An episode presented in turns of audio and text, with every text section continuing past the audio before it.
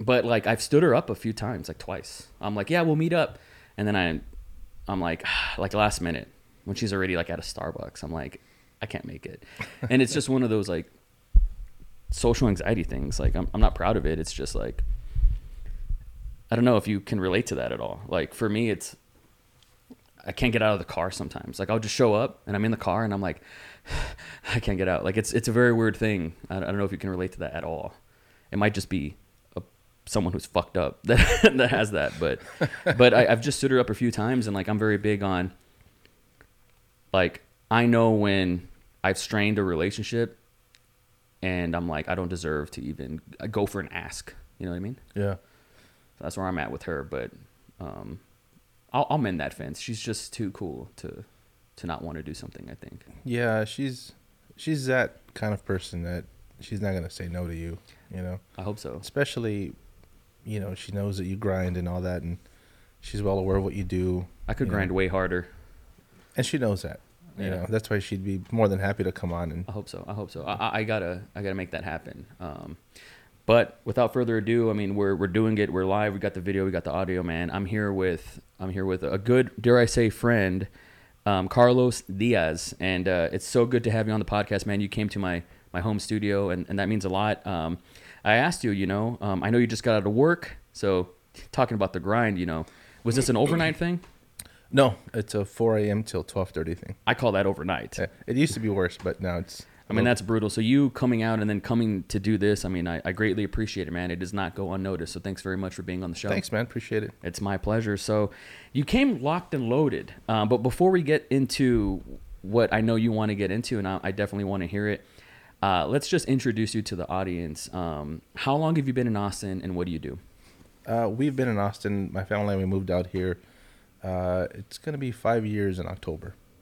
Um, but I have family in Dallas. Who's my brother's been there almost his whole life. So, and I'm from Los Angeles. I almost forgot that.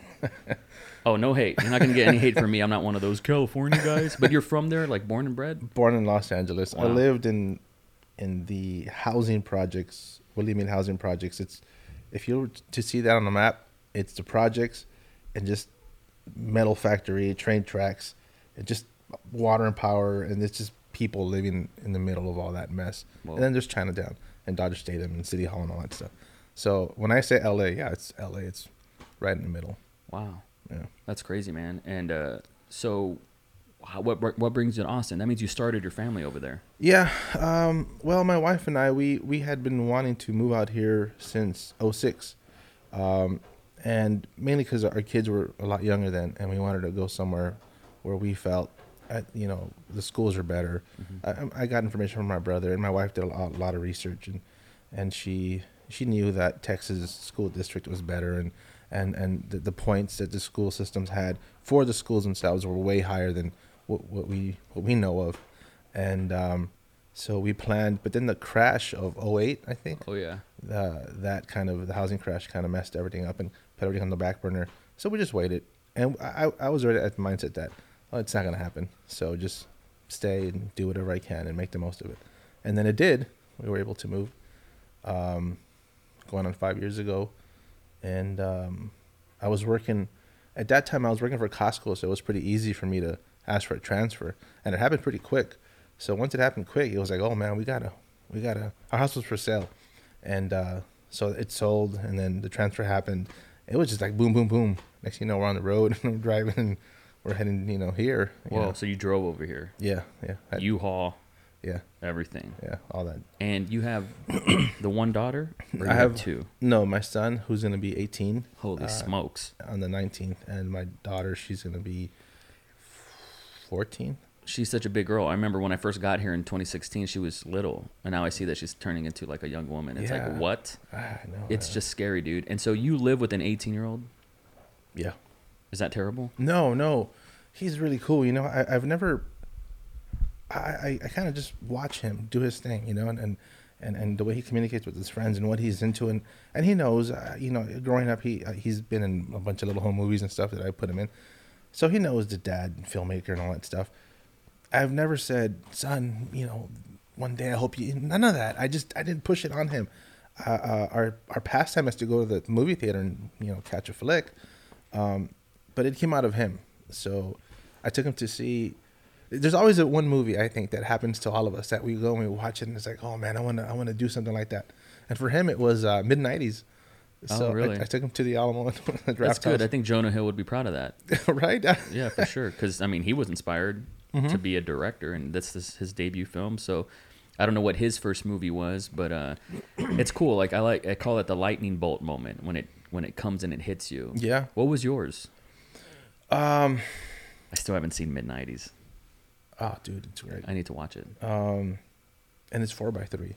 Is it? Yeah. No, but it's not like uh, you'll get it. Why I it's like like it. that. there make- was a it- it movie just- I saw recently that was a very weird aspect ratio, but I liked it. Oh, it was um, Jennifer Kent's The Nightingale. I think it was four by three as well. Really? Yeah, it was very weird. I think it works You get used on to it. Yeah, on what It's it not a big deal. No. What it's was the one that, that hit you over the head? Well, I think it was Superman two Really? because that was my first movie theater experience. Superman 2, that's with Zod. Yeah. Yeah. And I remember it was in downtown LA, and it was it was like like a real movie theater with a balcony and everything, you know, and it smelled like pee, but it was packed. You know, I remember that. You know. Oh, man. It's funny. We remember those details. Yeah. It's like going to the circus for the first time. Yeah, I remember everything. The seats, and the, rips, and all that stuff. And and um, anywho, that was my first movie theater experience. But I didn't know. I just think that it just, it just, the music and the big S, you know, and all that stuff. I was just like floored. And How old were you? oh man, well, I, I saw it when it came out in the theater. So, what? 80s. Yeah, eight or nine or something like that. That's insane. How many birthdays have you had? uh, I'm gonna, I'm going on my 45th in August. Dude, you look so young. I thought you were going to throw me like a 37. No, 45? I have an 18 year old. Yeah. Wow. That's so cool. That's really cool, man. I mean, so what's interesting to me about that and why it, it excites me is I'm like a spoiled millennial, and I know it in terms of, you know, digital filmmaking was just there, you know? And so you got to play with it when it was like more tactile. Like you played with DV, but you probably, I wouldn't doubt it if you messed with an Avid or uh, 16 or something. No, no. Um, I started using uh, regular Super 8. Um, no, I'm sorry. No, no, no, no. Like a Hi8. High 8. Yeah. Uh, it was that was my sister's, and it was funny to uh, you know to use it every time because I never had a permission. Of She never used it, you know. Yeah. And I did the whole uh, edit in camera. of course. That was horrible. Uh, I did a little bit of VCR to VCR. Oh, hell yeah. Everybody does that. Same, right? same. Yeah. Um, but it wasn't until wait because I mean, come on, you know, Hispanic and I'm in the projects. You know, where am I going to get editing software or Of course. or whatever, anything like that? You know, This is pre-internet as well. yeah, yeah, you know, and um, so it was just like that, you know, and get some friends and go do something, you know, try to mimic something that I remember watching and try to recreate that uh, on, on that kind of camera and just, you know, and I would say when you guys pass that leaf, I'm gonna cut right now, you know, because I'm not gonna say cut because then I can't take that out, you know. Yeah. So it was like that, um, but yeah, and then it was until That reminds me of uh, Robert Rodriguez and Bedhead and the way Yeah. he, the way he did stuff. Yeah. Yeah. Yeah, and uh, you know, and then wha- I- I'm glad you brought that up because once I saw, it wasn't El Mariachi that blew me away. It was more Desperado, Yeah. and then the whole behind the scenes and Mm-hmm. ten minute film school. Oh yeah. That was like, oh my gosh, you can do that. He's giving away secrets. Oh yeah, I've big always time. loved that about yeah. him. And, and and free, right? It's like free film Free. school. That's And right.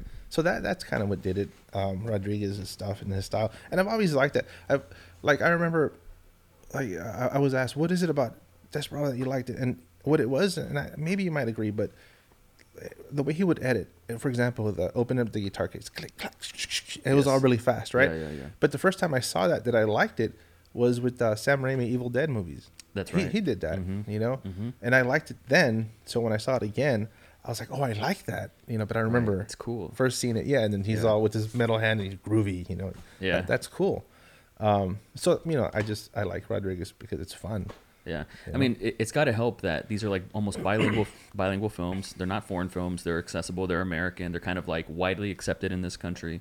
You know, Desperado, and uh, you have Antonio Banderas, right? He's a badass. Like it's it's cool, like in a in a genre way as well. So it's I've always credited, in a weird way, like I think and I feel like this is sacrilege saying this. Um, and I don't mean any disrespect. This might just be like a an, educational thing, but like I feel like Robert Rodriguez is simultaneously overrated but also underrated.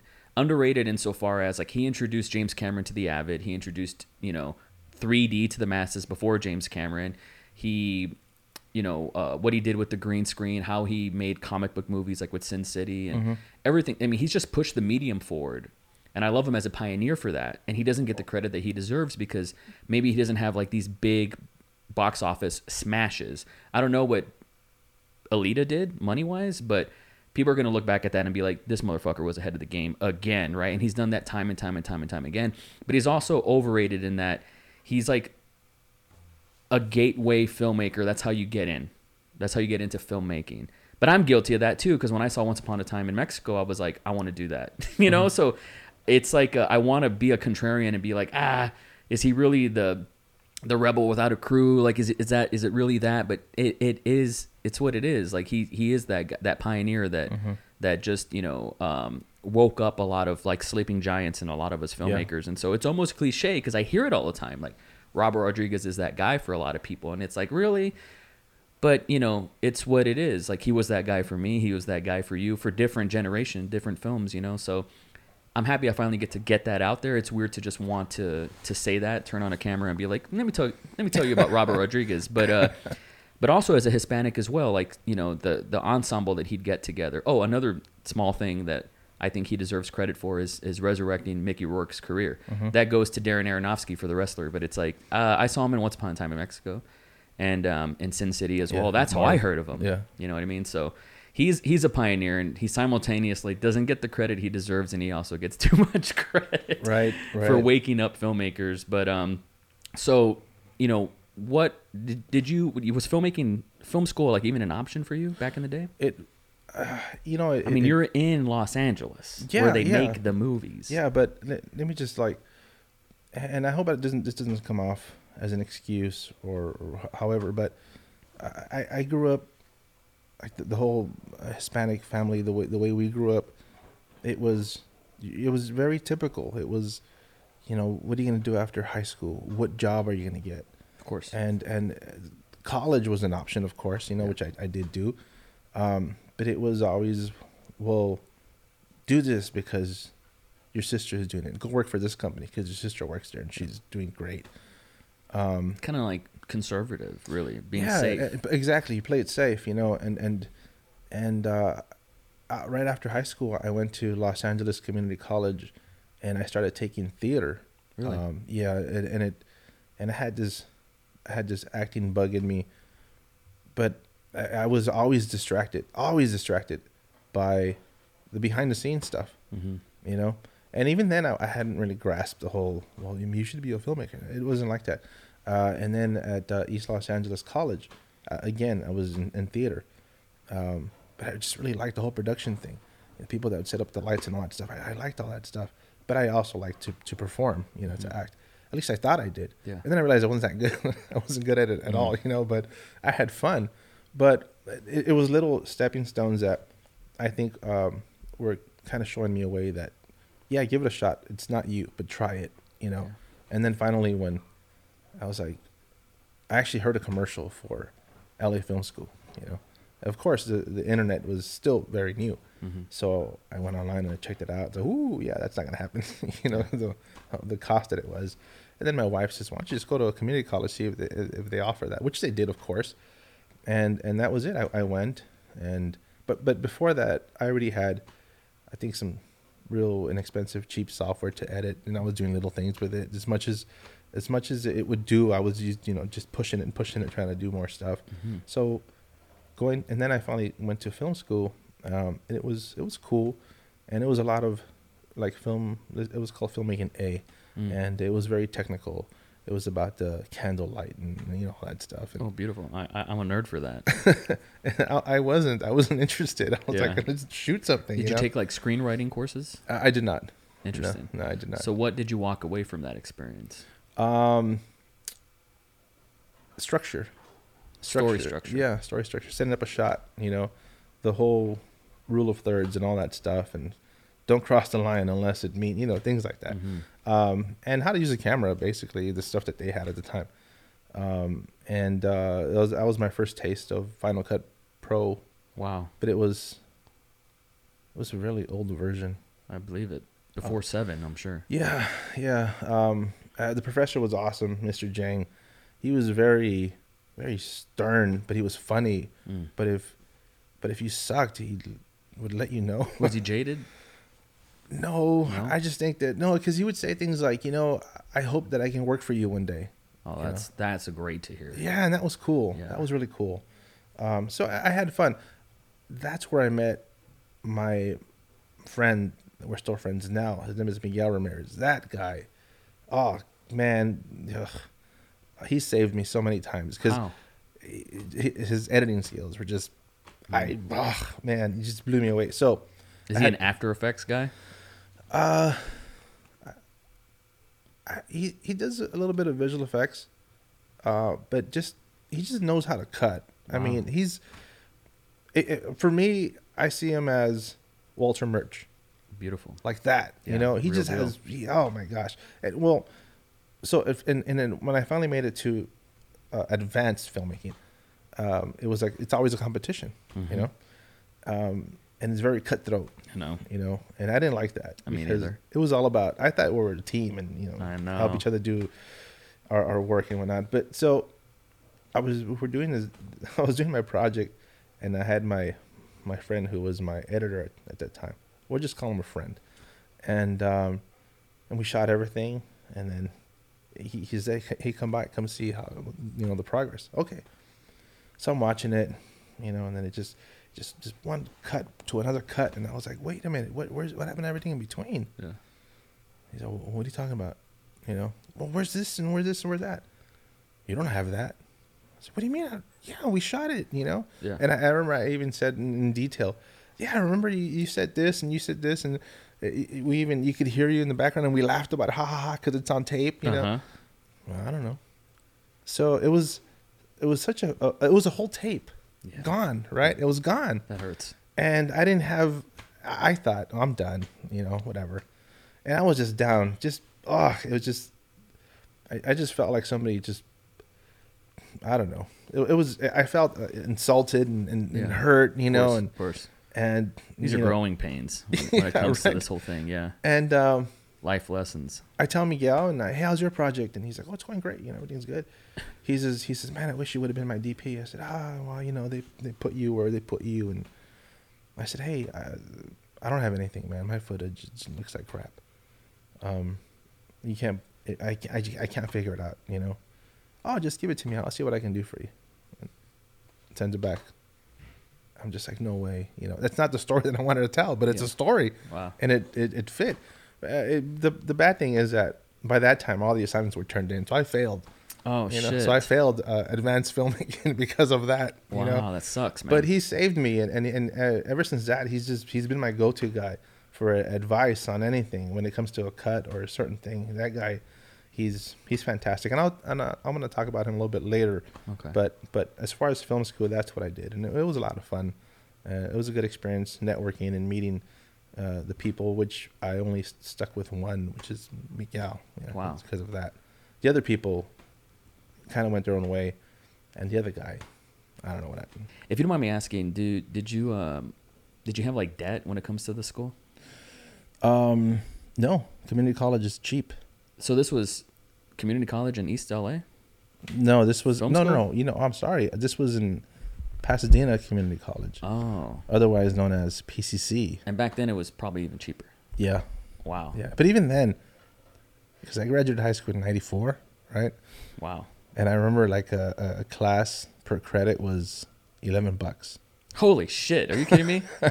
Holy smokes! It's between 11 and 13. What has happened since then? Uh, yeah. What has happened since then? Um, do, do you talk about your to your kids about going to college?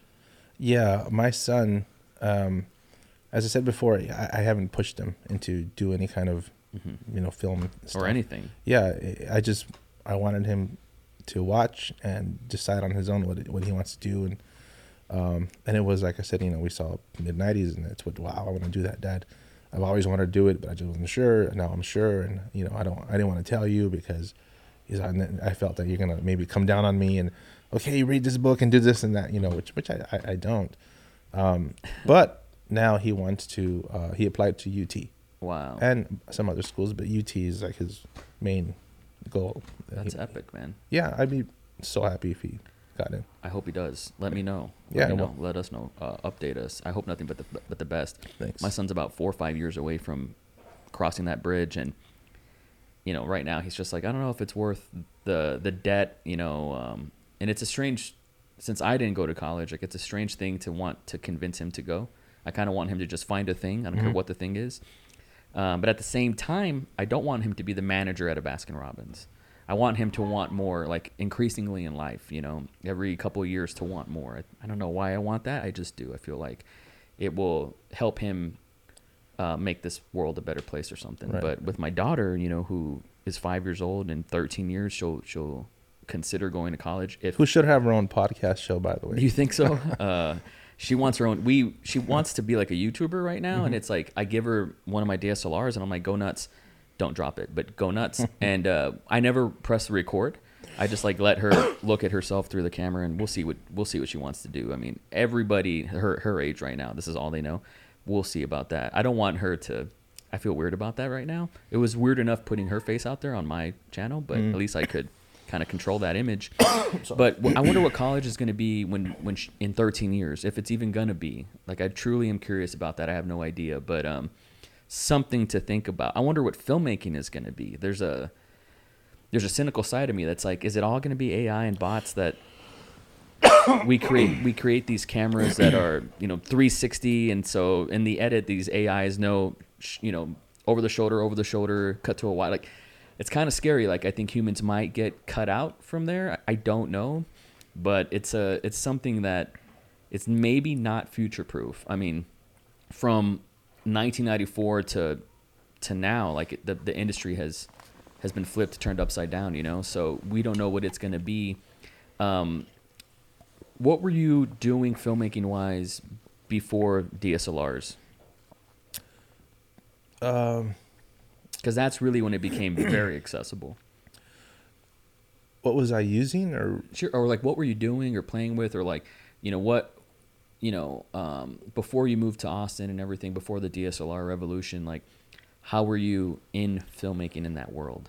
I used to borrow a um, ginormous camcorder with the full VHS tape, oh yeah. And and it, my sister had a neighbor upstairs um, that she let me borrow it for minutes at a time because I, I guess it was really expensive. yeah. You know? And I, I didn't do much with it but that was the closest thing i had to something like that. Wow. And i remember thinking wow this looks really good. You know, Yeah. on tv right? it just looked really really clear. It didn't look like a movie.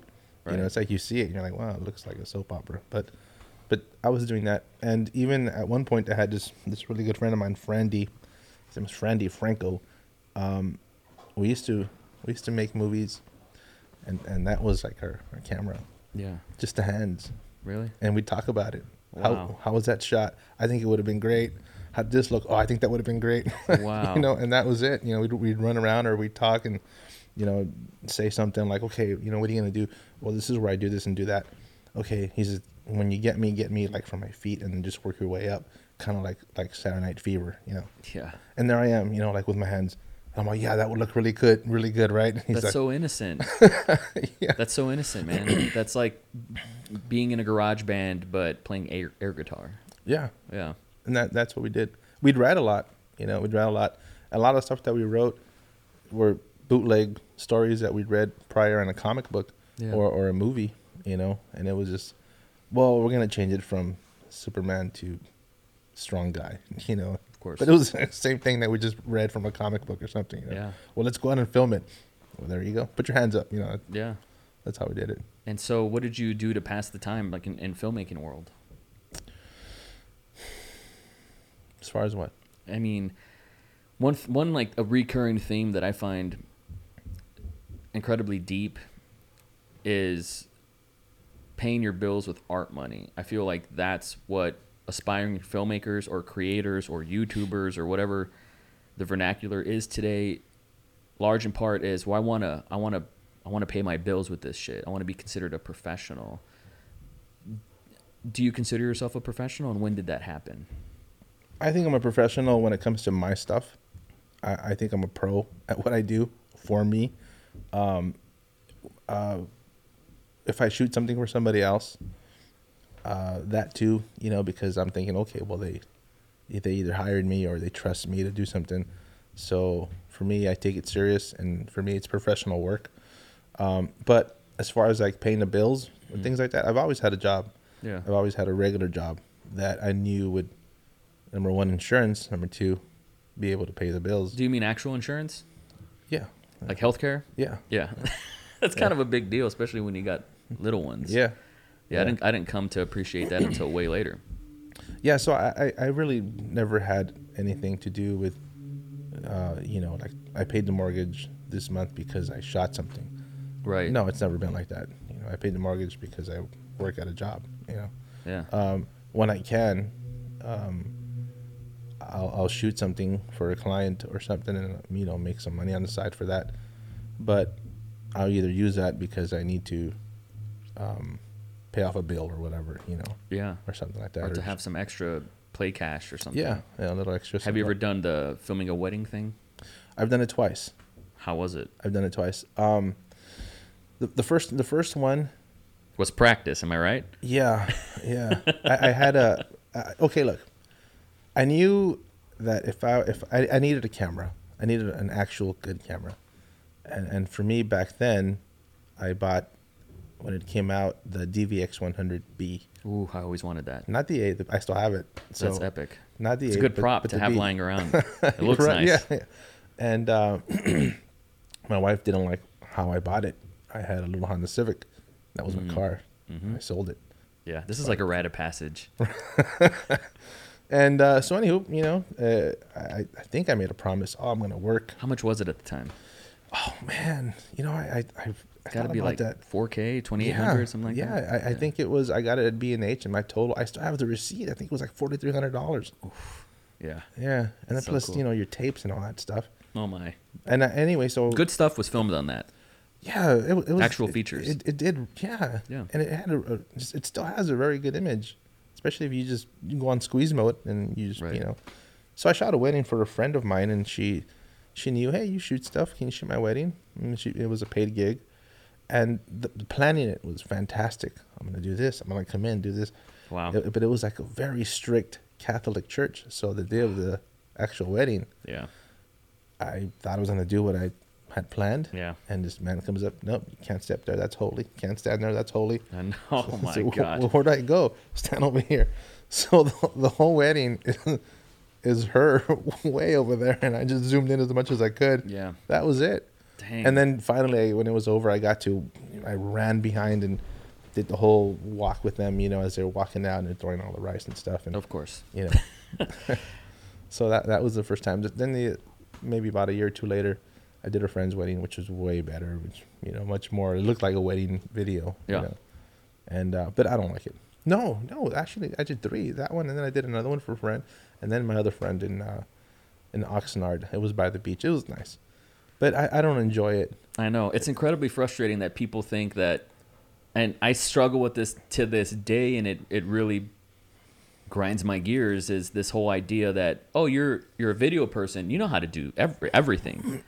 You know you essentially do everything. The truth is like the way it's supposed to be is there's there's experts that that are like your friend Miguel who are editors. Like that's what they do. And then there's grips and then there's sound people that are designated for that and so on. You have directors that just do that you know? And point tell you where to put the camera and then you have actors but like everybody thinks that we just do everything. If you're going to be hired to do a commercial or a wedding they expect you to be the drone operator everything. And mm-hmm. it's like that's a weird expectation and you and it's just to me we it forces us to be a jack of all trades. We have to learn how to do everything mm-hmm. you know and it's it's pretty it's pretty frustrating. Mm-hmm. Um what the heck sorry i thought my door was opening could, could be my dog um no but it's very frustrating so you know i've done some weddings and you ha- I've learned to be very like, do you want me to do photos or do you want me to do f- video? Mm. Because I'm one person. Pick one. Um, or I've done video and they're like, wait a second. Um, and I make like a feature film for them, 90 minute. Here's your wedding thing, and they're like, I want a four minute thing, and I'm like, well, this is technically better. like, well, this is my fault. Essentially, it all falls on the filmmaker uh, because we didn't set those expectations in the beginning, and so there's there's so many learning curves and things that like you have to learn. It's a trial by fire, just through experience, and I feel like doing a wedding is par for the course. Like almost everybody's tried to do it, and in the beginning, you're you know this whole there's all these filmmaker me- memes about like oh here's what I ate today with the exposure that that that y'all paid me with here. I was able here's my refrigerator. It's an empty refrigerator Right. picture of like with all the exposure I, I, I got.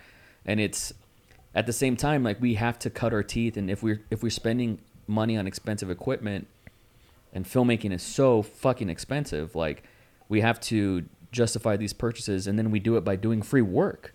So it's hard to kind of pay that off that way, you know? Um, I was just on a photo shoot with somebody um, who I'd love to have on this podcast. His name's Lester Platt, such an incredible photographer and um, photo editor. And I don't think I'm saying anything that I'd get in trouble for, but he he told me that he he purchased a red right, and let's say it was like 30k or something, thirty thousand dollars, and he got a client, and he did the math, and he's like, well, if I want to pay this off in a year faster than what I financed it for, the payment's going to be eighteen hundred dollars or something. So I got to get a client that I can get on a contract for six months. Hey, pay me eighteen hundred dollars, and here's what you get. And then in six months, if you like what we do, we can extend it for another six months. And basically, a client paid for his red. Mm-hmm. And I'm like, see, that's those are the, the kind of shorthands that you have to just. And he's your age, right? So like you have to kind of learn this in time. You have to. It's it's just experience. Like filmmaking. If I were to go to film school today, I feel like they would teach me how to make movies for 2004 not for today and not for tomorrow, you know? And so I can get on this big kick about where do we learn this stuff? And you could say Google, and I understand that, but um, quite frankly, it's all trial and error. It's it's it's a mistakist art form. It's I have to have the freedom to fuck up a hundred times to learn what not to do, and it's a very expensive trade where, you know, I mean, I've put tens of thousands of dollars in projects that just didn't never even saw the light of day. That hurts, and you can't take that back. But but you can say you got an education out of it, you know. So sorry, that's my. I'm rambling, but um, just thinking about weddings. Like I've had, I've filmed some quinceañeras, man, and I'm like, never again. I'm not that guy. I've learned a lot. I've learned a lot in the past 15 years, and if I had something to share to kind of like condense it for people, a little soundbite is as an artist, you have a responsibility to say no, and you have the power to say no. Mm-hmm. That's where that's your greatest power as an artist is to say no. I don't want to do that. I spent too much time saying yes to everything. You have to like it. You have to want to do it. You can't, you know, oh, I'll pay you this much, and it's a nice chunk of change. But you know, what if you don't like it? What if you don't, you know, you're there the whole time and there's your heart's not in it? It's not sustainable. Then you're gonna give them a crappy video, no matter what you have. Unfortunately, I've I've been there. Did you ever do the film festival racket? Uh, recently, How did it go? Are you still in the middle of it? um, no, I submitted a short, and um, based on the category that I submitted for, I, I won. Are you kidding me? Yeah. That is awesome. The short film that that I saw a trailer for. Mm, no, this was um, uh, it's called Lest We Forget. It's a story, old veteran gentleman. Oh wow, Yeah, I have never seen that one. Then maybe, maybe not. okay, dude, that is cra- I've never won anything. Congratulations, that's so cool. Thank you. What I mean, did are they, did they showcase it somewhere? Yeah, it was at a um, at a at a Holiday Inn down in by the airport. It's a really nice Were you able to see it with the crowd? yeah, What was that like? that was really cool, and it's always awesome to see it on a big screen. Hell yeah! You know, and then and feeling the vibes yeah, and the feedback, the the psychic feedback in, in, in the middle of it. yeah, and then to see everybody else's work too. You know, you're like, wow, that's really cool. Did you feel uh, fulfilled in terms of, or were you like armchair armchair quarterbacking yourself, like I should have did this, I should have did that, or do you feel like ta-da? Uh, I was fulfilled. Hell yeah! I was happy. That's what it's all Uh, about. esp- you know, and I brought my actor friend with me, uh, and he's he's not an actor, but he was in it. He's 77 years old. really, Yeah, he's a he's a guy in the film, that is Um, awesome. and uh, yeah, for him, he was like at Disneyland. You know, there's a red carpet and everything, and I told him That's what it's all about. he says, "Hey, well, how do I dress? Just just pretend you're going to church." I said, "I don't know," and and he wore you know he wore his military hat and stuff to rep, and Is he a vet? Yeah, Wow. yeah. He's uh, Vietnam and Desert Storm. Holy smokes. And but check this out. He was uh, Austin PD. And oh, he, he's he one was, of these guys. And he was the first firefighter in Leander. he's a fucking legend. yeah, he's got a lot of history, man. What's you his talked to name? him. What's his name? His name is William P. Kelly. okay, cool. Shout out to William P. Kelly. And let me tell you what happened with this little film. yeah. Now he's ecstatic, so he, he tends to share it with anybody and anybody. You Awesome. know. Awesome. So he showed it to somebody that was the right person. Is it available online? Yeah. Okay, cool. We'll Yeah. link it in the podcast notes. and uh, he uh, he ends up showing it to this one guy uh, who who works with the veterans or something like that. and they loved it, right? And oh, it's great. And he did a good job. And you know, oh my gosh, you know, Pat, you know, what a story, and blah blah blah. And I think there's a scene where he he's walking down the stairs. So of course it's close up, and the stairs are pretty raggedy. So that the guy who saw it, he says, I think they went over to his house and they wanted to meet him. And to make a long story short, they're giving him a new house. He has a mobile home, and it's it's it's rough. Yeah. So they're like, you know, we're gonna work with you, and we just, you know, the history that you have, and Wow. and and what you've done, you deserve wow. something better. So they're gonna bulldoze that thing and all that, and and, and like he tells me, and, and he, he gets emotional, and he says, you know what, it's because of this film, and I said, you know what, I, I, you know, I'm Christian, right? of course. So I said, you know, it's God's timing. It Yeah. took, you know, eventually he knew, okay, Pat, I'm gonna send this clown to do a little short with you, so that you could eventually get a better place This clown. to remind you that I got your back, you know. So I, I tell him things like that, and and you know, and he, he's he's very grateful, you know, he's, and he's a very nice man, very Yeah, nice man. to talk to. Yeah, Dude, So- you can't put a price on that. no, uh, it's, it's, the thing is that his wife fell because her steps were bad, Oh shit. and she broke her femur, so she's in the hospital. R- right now. Yeah. Oh man. so the cool the cool thing is that hopefully when she gets out, she's gonna walk into a, a new Yeah. a new home, yes. which is fantastic. That you know? is a pff, man. So many blessings there. yeah Was that an original script? yeah. Dude. It was based on a conversation that we had. Wow. Um, Uh, That's these are these are my favorite kinds of ways to develop a story. Mhm. You know, when it, when you have a subject who's kind of like this catalyst, this inspiration, and then you kind of reverse engineer it around them, and that's truly impactful, man. That's Yeah. incredible.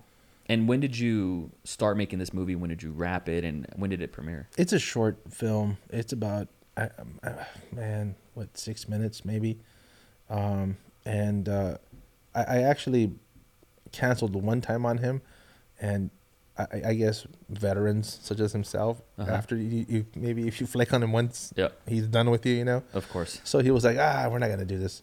So I, I called him up. I said, hey, do you, do you want? Can we do it today? I said it's nice and cloudy. It's perfect. Yeah. Sure. But he was like, yeah, sure, whatever. You know. Yeah. And I showed up, and he was like, "Oh man, you're really here." And I said, "Yeah, let's do it real quick." Oh, nice. Did So you ev- film it in a day? Yeah, Oh, Yeah. this is like this is my jam. I, you know, anything that's like low maintenance, you Mhm. can knock it out in a day. How long did Yeah. the edit take? um, the edit, I, you know, what, what took longer was just maybe coloring it a little bit. Yeah. Um, but the edit was, it was also in camera. So I, when when uh, you Mhm. upload it, you kind of know already what Of course. what direction you're going in. It's a lot better when you're filming it yourself. Yeah, yeah. Yeah. Uh, so I think maybe I, I finished it within like four or five days, the whole thing.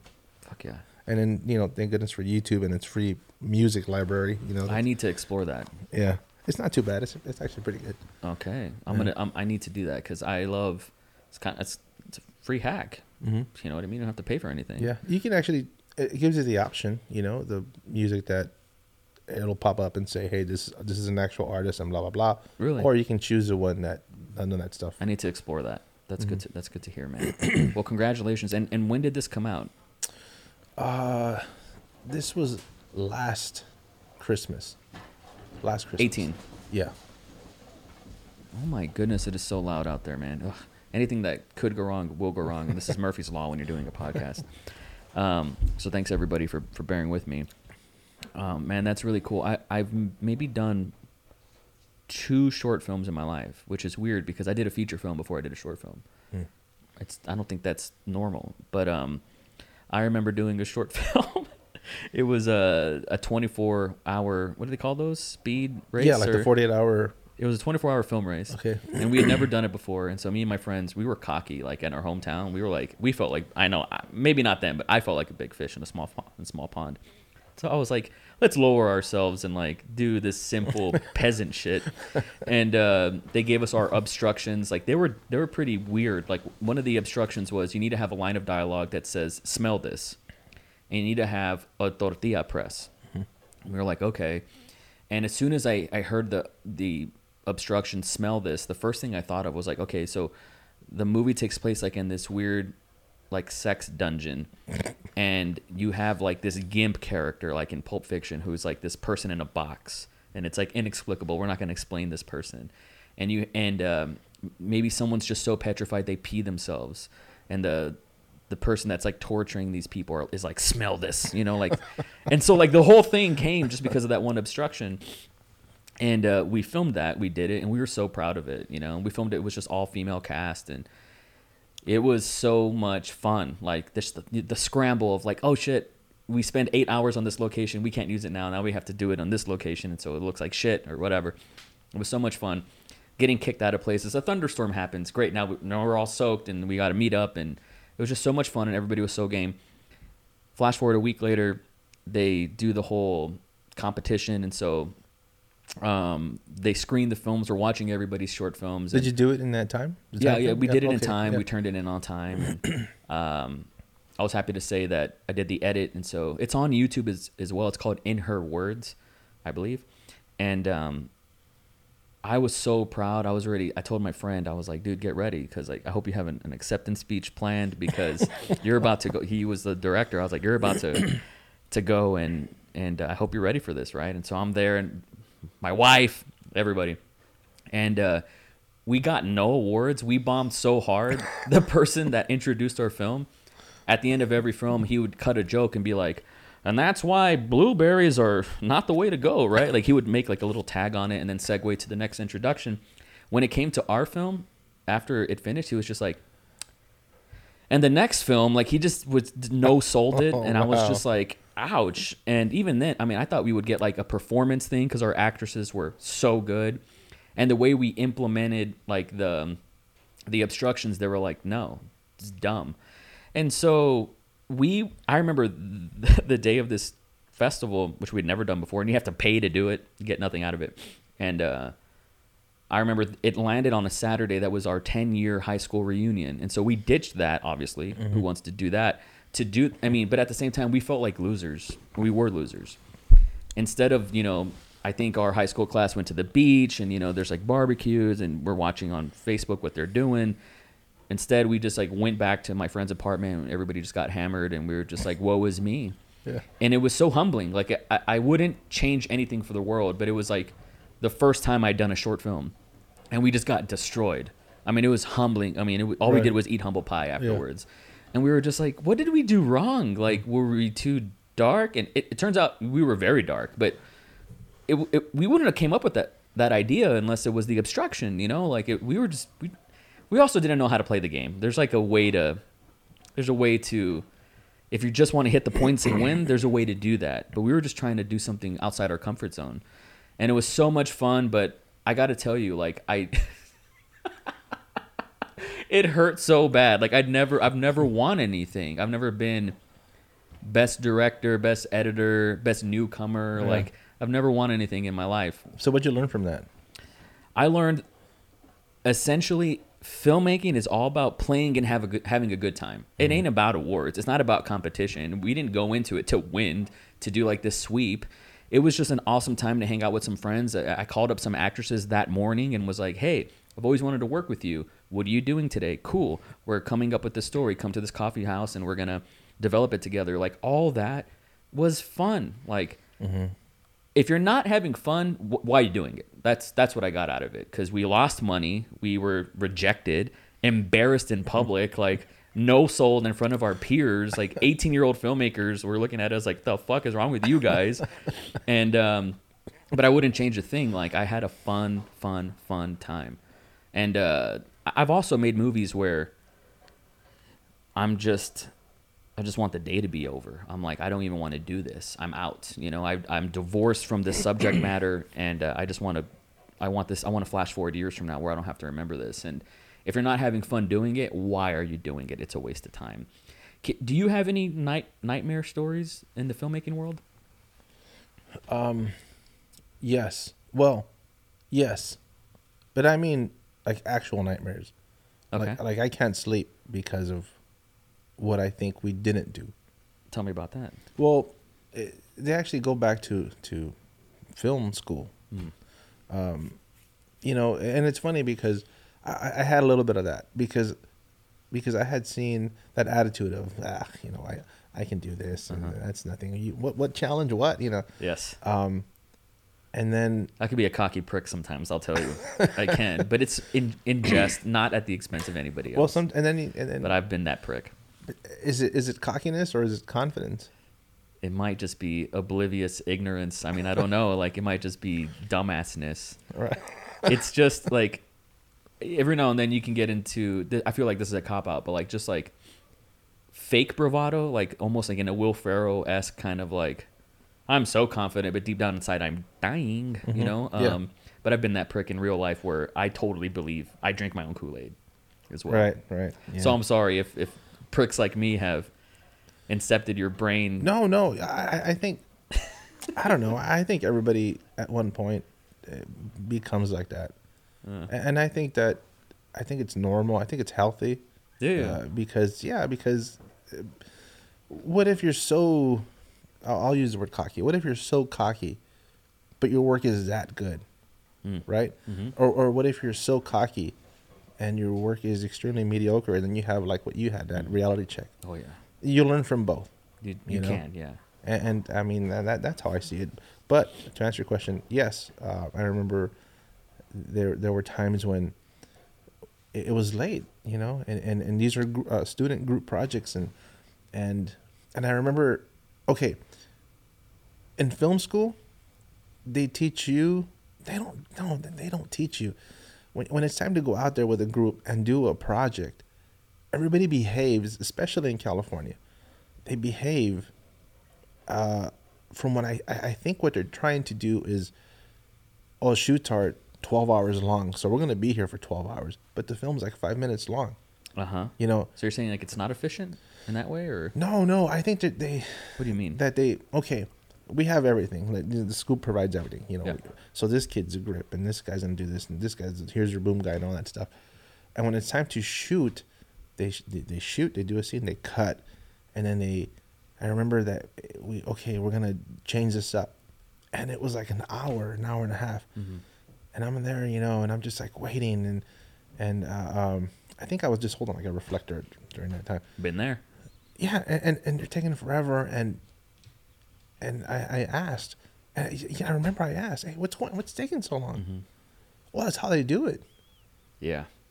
Yeah. you know. Yeah. and, and it it was it's it was Oof. very Drives me crazy too. it was I felt like oh that's like you sound like a little kid, yeah. you know. It's like no, just take the shot. Do you have Yeah. it? Are you are you happy? Move on, I agree. you know. And yes. Uh, and so uh, the nightmares, the, the kind of nightmares I had, I'd, I'd go home and I'd fall asleep and I'm dreaming that I'm still Yep. there Yep. and I'd wake up tired, you know, or, or and then and then I'd wake up and it'd be Yes. like, oh my gosh, I woke up, it's just a dream, and I'd go back to, to bed and then I, I'm I'm same dream, Yeah. you know. Oh, yeah. And it was that exhausting kind of nightmares and things like that.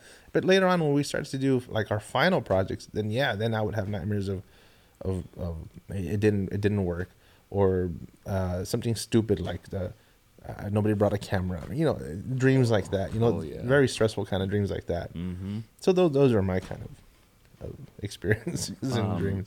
I want to talk about this one day. It's difficult because nobody cares, um, but also it's something I would get a lot of flack for. In 2014, I made a movie called The Seven Hands of God, and the only existence of the material is the trailer. You can find the trailer on YouTube. And I was so I was gonna film it with some friends. I was gonna film it on a on a Windows phone.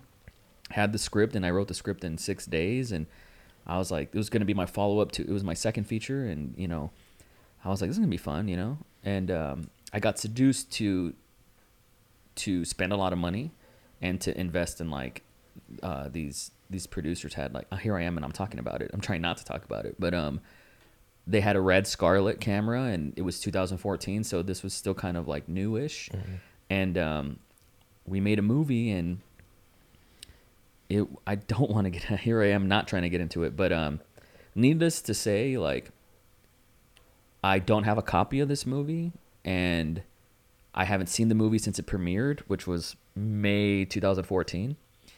And here we are 6 years later about and uh it was really it was such a painful experience. Oh, this is to sound melodramatic and I'll take the heat for this, but this is how it felt. This is just how it felt. Like it felt like a miscarriage of a project. It just was a disaster, even though it was completed. Actors were paid, and we flew actors in from California, Chicago, New Orleans, you know, and I handpicked all these actors, and it was an ensemble piece. And I just don't, it's like I didn't make a movie, you know? It's like it never came to full term because the producers, we got into a fight, like a screaming match about it. And I wish I could, if I could go back, I would change so many things. And I want to, you know, really do a deep dive about that entire process one day. It's weird because people get all in their you better lawyer up kind of bullshit, and so I'm, I've always been like whatever about that, and um, you can't really bully me or intimidate me in that way. But um, I mean, I didn't set out to make a movie that would never be seen. I set Right. out to make a movie that hopefully thousands of people can watch it. And uh, it was it was in the superhero genre at the time, and um, I was proud of the story and, and what we what we captured in camera. And I got to tell you, like that experience was so painful, so trying. Um, all you can really do is like endure it. and um, I've learned a lot from that experience. Most importantly, like who you work with is more important than really what you're working for and what you're working towards. Um, have you ever been a part of a financial disaster in that way? Uh, Well, yes and no. I, I, to the extent of a lot of money, no. Uh, some money, Yeah. yes. Um, I, I know what you mean. And let me give you this, this, this example of of how I think that must have felt like. Oh, Um, because this happened to me when my son was very little. He was maybe four or 5 Mhm. And I don't know what I was doing. I don't know what I was so distracted with. But he had a box of Hot Wheels. And every time I look back, and it's funny because that memory always comes back when I'm stressing out about something. Mm. This memory comes back. interesting. And when you were telling me that, the memory came right back. yeah.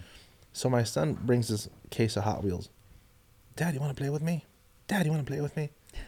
And um, I remember just saying, "No, I, I, don't. I, I don't want to." Yeah. You know, Yeah.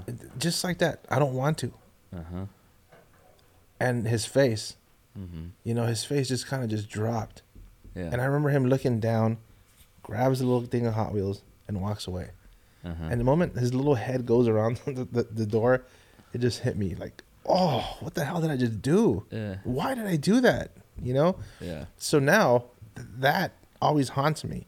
How many times have you apologized to your son for that? I think he's gonna hear about it this Forever? time. Oh, Yeah, for- barely? right now. Yeah, Oh, I mean, really? I've told him that. That it really hurt you? yeah, I mean, he knows. I, I've brought it up. I'm For sure. what it's worth, that means you're a really good dad. That it bothered you that much. so now I look back and I'm thinking, nah, this big galoot. You know, I wish he'd asked me to play with him now. You know, but um, so we were on on a set and we were shooting uh, uh, this film, and it was a, a a boxing sparring match, and I, it was a long day. I was really tired, and I'm sure that when you get tired, you get a little grumpy. hmm And um, in this one particular project, um, everything, everything was mine. Okay, the camera, the lighting, everything, audio, everything was mine. It's not a problem. Mm-hmm. I'm, I'm in my element. I love it. We're building and we're telling a story. We're working together. I, I, I love it. But when you don't respect my things, hmm then that's a whole other thing, Mhm. right? And um, unfortunately, um, the guy holding the boom got too close to the fighters. Ooh. I've never seen this before happen, but Uh-huh. they punched my Rode mic and it broke in half. Whoa. it was like hanging with wires and just dangling. Were you working with Jackie Chan? oh, no. Wow. And I remember That sucks. and I was already tired, you know, Mhm. and I liked I liked the project that we were doing. Um, it was that project to me just felt really indie, just felt really good. It felt like this is a cool story, you Oh, know, and uh, and and I saw that happen, and I got upset, and I didn't yell or anything, but I was really pissed, you know, and Mhm. I'm just like, ah, you know, and the part that kind of stressed me out is that it seemed like nobody cared Yeah. you know and it seemed like oh well you know Right. that's the price you pay for and i'm just like nah come on Yeah. I- You If, if um, how should that have gone for you? That it, it- you know, it would still suck, but it would taste better going down. How should that have gone? Do you think? well because What should the reaction have been, or the consequence? well I'll, I'll tell you because i'll tell you what i'm used to what Mhm. i've done what i've participated in yeah. is hey how much was that thing. Okay here's my portion of it what this is what i have that i can give Yeah. and i've done that you I know see. because I broke something one time myself. You know, Yeah. this is in California. But anywho, um, and uh, uh, everybody chipped in Yeah. because they said, "Well, we're all in it together. Right. This is our project, so let's, you know, so and so brought his own um, ARRI light, and uh, yeah, we should kind of pay for that." Right. And that's what happened.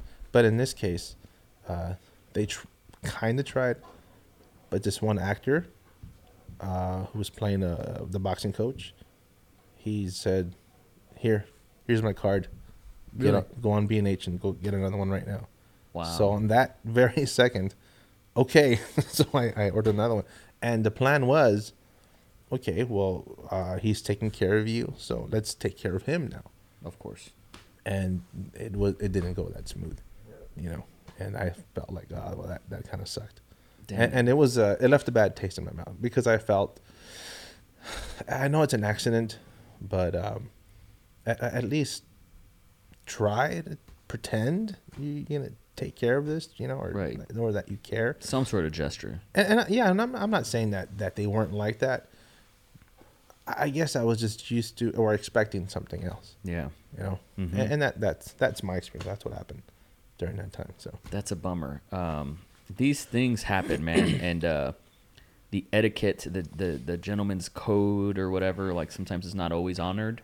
But those people, not to make excuses for them, like just haven't had the experience, you know. Um, and we work with a lot of first timers and amateurs and things like that, and so that's that's part of the game, unfortunately. And man, I now you got me thinking like, have I done that to somebody? And I, I prob I, I probably have, and so definitely feel like shit about it though if I have and I didn't pay them back or something. I can't think of something, but certainly I'm I'm fucking sure. Um, so here you are. It's a new decade. It's 2020. Um, you've been in Austin for a minute now. You got some accolades and short films under your belt that you're proud of. You know that's that's so cool. Um, what does the future look like, and what are you into right now? well uh, first of all I, I love living where i live now Awesome. I, I love austin it's it's been great um, the networking that that i kind of did in, in california in los angeles it, it doesn't doesn't compare Hmm. uh, yes it's cutthroat here too but not like that not what i know Mhm. you know I bet. Um, here, everybody so far, everybody has been great. Um, what are you doing? What do you need? What can I help you with? You know, Mhm. I know this guy. I know that guy. I know this gal. It, it's it's been wonderful. You know, the first um, short film that I did when we were settled in and everything, um, I put in a, a, a casting thing, and uh, I met these great people that came out and they auditioned for me and and we made a little short and you know we're still friends now you know That's awesome. uh, which I, I like that uh, what I haven't experienced is um, that uh, attitude like a there's a lot of like diva type attitude Yeah. where I come from. A lot. Where you come from? Yeah. In Los Angeles? Yeah.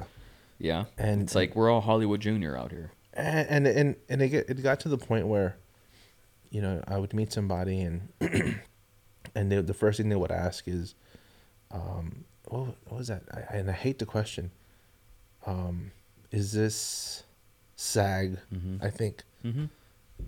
no Mhm. it's not Right. and oh it's not yeah, that's what the ad says it's you know it's Right. not you know Mhm.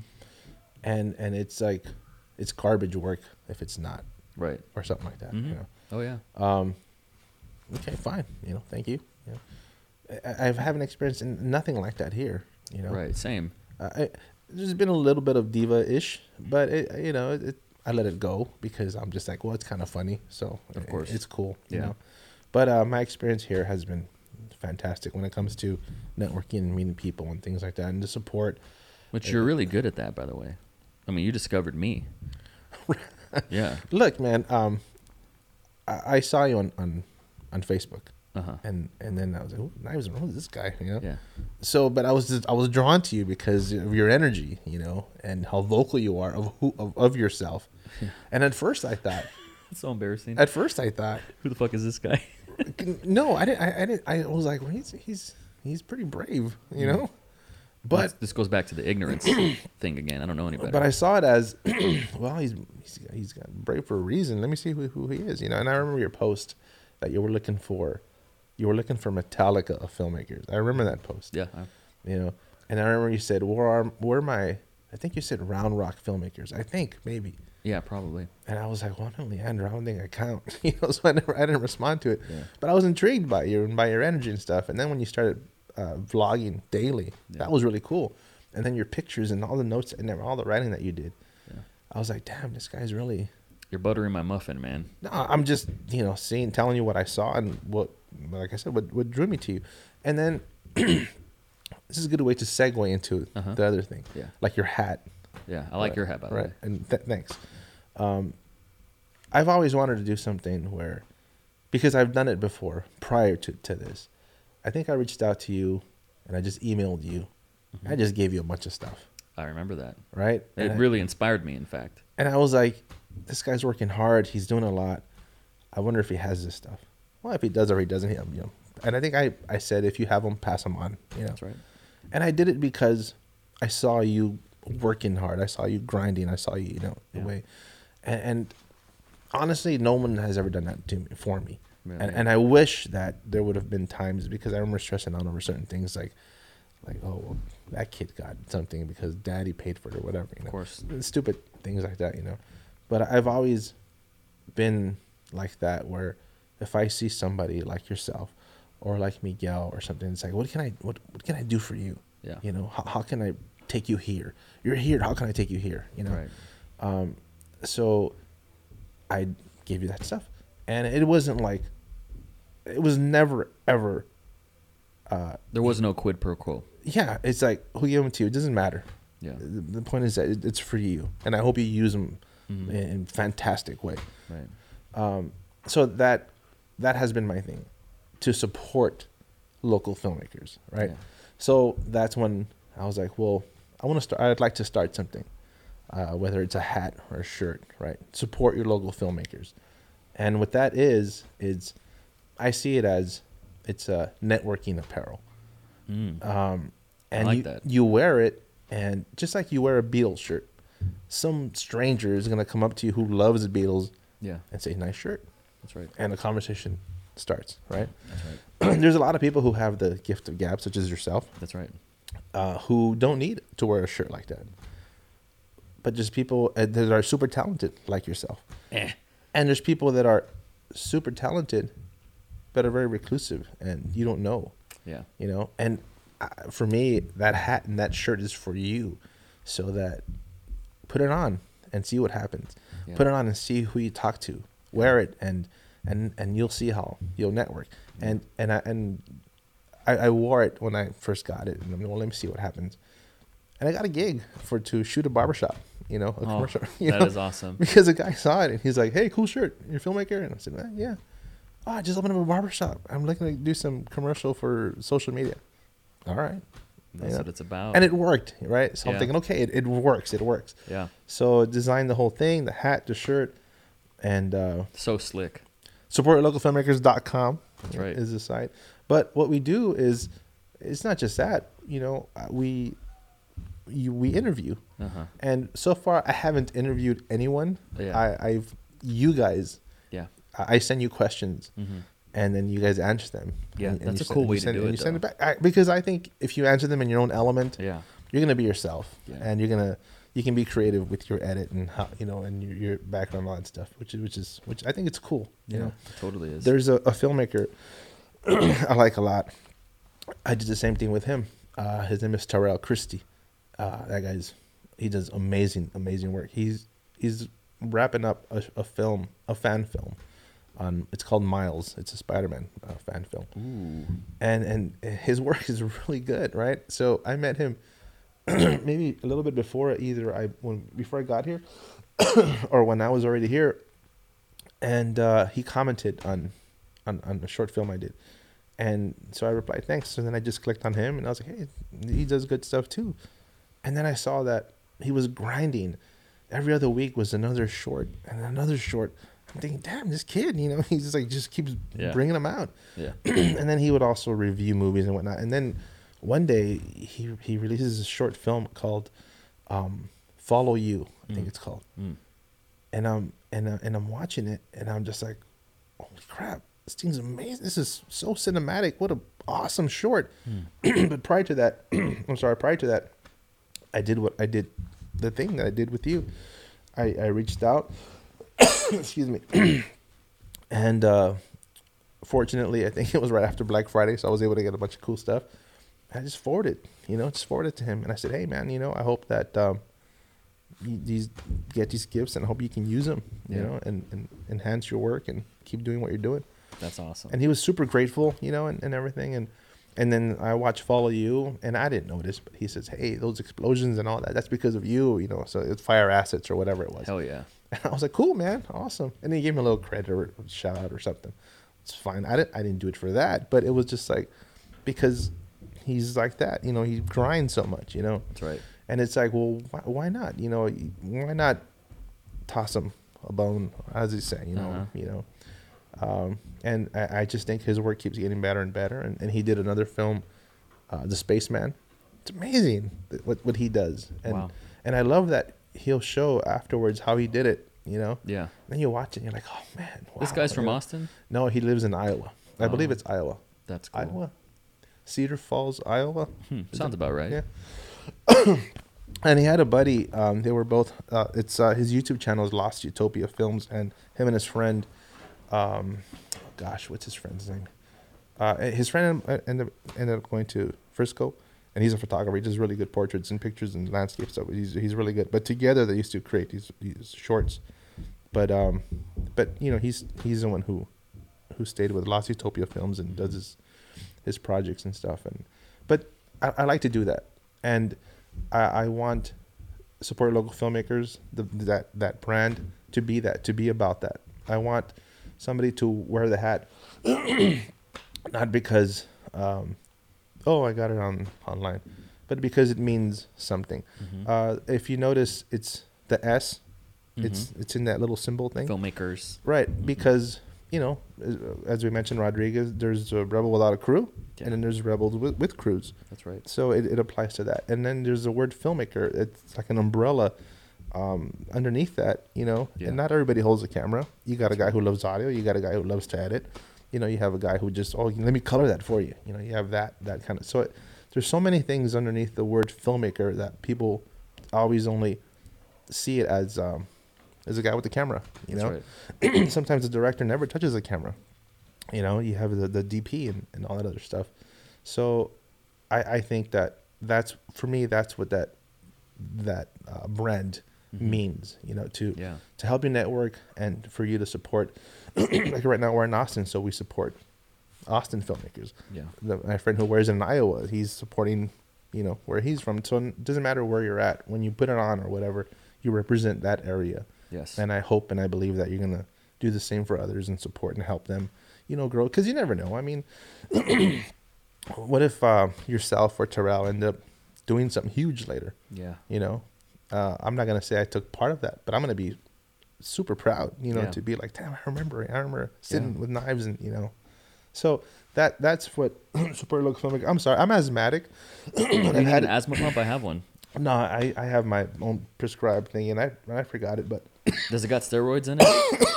oh yeah, mine too. Yeah, it's you. good. I'm sorry, but um, No, you're I, fine, I feel it coming up, and I'm I'm trying to suppress it as much as I could. Get it out. Get it out, man. But uh, anywho, so yeah, that that's uh, that's what uh, this company that I started. And if you go on the site again, Very slick website. you can see like the vision statement, you know, and Yes. and uh, um, it's like my, it's my heart that I'm I trying to be totally honest with what I can tell. what, what it is, you know. Totally. and you know it's just apparel and stickers you know but for me it means something you know it reminds me of uh the the batman begins you Mhm. know The symbol. the symbol right Of course. It, it, it's a symbol it means something so that's what it is and, and i have i'm very passionate about that i put a lot of thought into it and what it means for me and and i hope it means the same for others there's a few youtubers that i i do want to actually just i'm not going to reach out i'm just going to email them send them stuff Yeah. and and it's not going to be I hope you wear it on your show. No, no. There's a guy You know? here from Austin. I just found out he's an Austin guy, and he's a wedding videographer. Who is Matt Johnson? Mhm. I think that's his name. He's huge. He's got like half a million subs on YouTube, and he's a he's an Austin guy too. So you should link up for sure. Um, there's another guy. I think he has tremendous influence. I bought two lenses from him before I even knew who he was. His name's Adam Grumbo. Certainly you've heard of him. He's also a wedding videographer here. These are guys that have found. I mean, wedding videography is is really just another genre of filmmaking, Mhm. right? And just like how vlogs are like this new new age genre as well. And so linking up with those guys I think would be really neat. I will say as someone who has worn apparel from other brands with other identities and other um, missions, I wear this hat not just because it looks great, but because it's me. It's some. I- feel like myself. It's it's like the Superman S. Like this is this is my symbol. You know. Um, as a filmmaker, it's like here's the. It's simultaneously like my symbol, but it's also like a beacon, like the bat symbol for other filmmakers that are out there. To That's put, cool. To put it out there to to attract people like moths to a flame, and so that's why I like that. But uh, there's there's tons of great talent here in Austin. Have you ever thought about doing a, a film festival? Think about this. So imagine you get a couple of sponsors together, road people like that, and so you have a first place, second place, third place of like maybe the first place winner gets a, a donated. We can all write this off tax wise. Um, Panasonic GH5 or GH4 or something. And so there's in- incentives and people say you rent out a venue and it's 300 bucks to rent out or something and so it pays for itself and you do it maybe twice a year and it's the support your local filmmakers film festival. And you can take That sounds cool. international submissions or national submissions or just Austin local whatever or maybe you do maybe you take it around. You know, you can do one in Austin, do one in Dallas, do one in Corpus, San Antonio. There's Texas is so big, you know, it's like five European countries. Um, but depending on, I mean, it would be a great brand awareness thing, but it also supports the cause, and it'd be a great networking event too. And um, I think we need more of those down here. Like I, I almost. I've been here on again, off again for six years or so, or gosh, longer since 2012. Um, on again, off again, and I I almost don't know. Like everybody's so spread out. You know, there's not one localized. Where I came from, my hometown, it was it was like a melting pot of you knew you knew all the filmmakers. You know, because it was so small. Here, everybody's so spread out. Like you said, Leander. There's Pflugerville. There's Round Rock. There's Cedar Park. There's Austin proper. There's Buda, San Marcos, New Braunfels. Like there's film. You know. Um, Wimberley. Like there's so many different places and filmmakers that like it's kind of hard for everybody to get on the same page.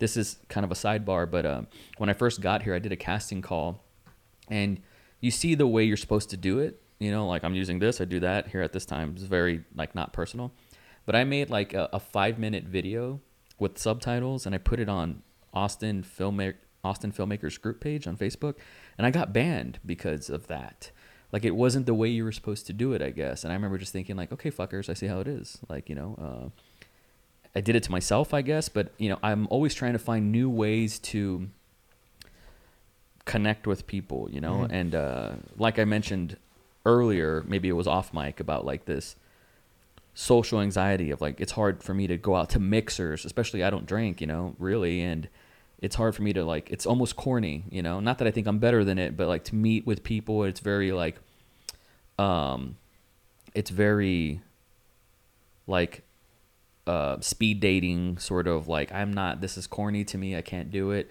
But it's way like the way I've always met filmmakers is through the, the podcast is like a gateway, but it's also like um hey, do you need an, an extra hand in your short film? You go, maybe you film behind the scenes, maybe you, maybe you carry a reflector or something, and before you know it, you've shook hands with everybody, and so you walk away with some contacts, and it keeps going. Like that's like the best way to network. But doing a support your local filmmakers um, film festival might be easier than you think.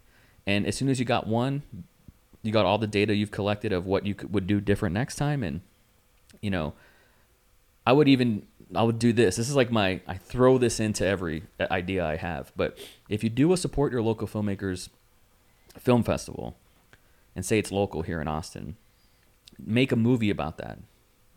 Film a behind the scenes documentary about from the inceptions to the meetings to the whatever to the completion to the award ceremony night or whatever you want it to be and use that as your um, promotional material for, for the second one you know and so on Yeah. and capture that process. And not only is it great, like great material to, to look back on and say, wow, this is dope, but it's also promotional material to, to promote it for the next time. And maybe you can get more people donate stuff, you know? I mean, shit, like SD cards, UV filters, um, umbrella, you know, uh, stands, um, Pelican cases, like stuff. I mean, hey, this is not nothing to sleep on. Like this is really cool.